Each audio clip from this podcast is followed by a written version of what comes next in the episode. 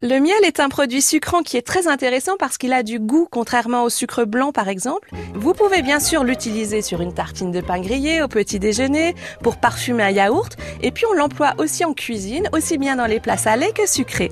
En fonction de ce que l'abeille a butiné, vous aurez différentes sortes de miel.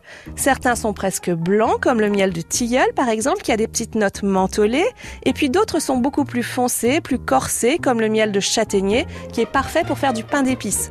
Pour la cuisine, celui qu'on utilise le plus fréquemment, c'est le miel d'acacia. Donc on le reconnaît à sa couleur qui est dorée, à sa texture qui est liquide et à sa saveur qui est plutôt neutre, délicatement parfumée. Vous pouvez l'utiliser dans des marinades. Euh, vous pouvez mettre deux escalopes de poulet que vous coupez en dés avec une cuillère à soupe de miel, deux cuillères à soupe de sauce soja, une cuillère à soupe d'huile d'olive. Vous faites mariner une trentaine de minutes. Vous cuisez à la poêle pendant 7-8 minutes. Vous avez votre repas du soir avec un peu de riz. Et puis pour les desserts, le miel peut remplacer le sucre. Mais attention, on en met moins. Le pouvoir sucrant est plus élevé, donc il faut en mettre un tiers en moins. Donc quand vous avez dans une recette 90 g de sucre, il faut le remplacer par 60 g de miel. La recette que je vous propose, ce sont des petites tartelettes abricot melon au miel et au romarin. Donc vous découpez avec un emporte-pièce des cercles dans la pâte feuilletée. Si vous n'avez pas d'emporte-pièce, vous pouvez utiliser des tasses à café par exemple que vous prenez à l'envers. Ça marche très très bien.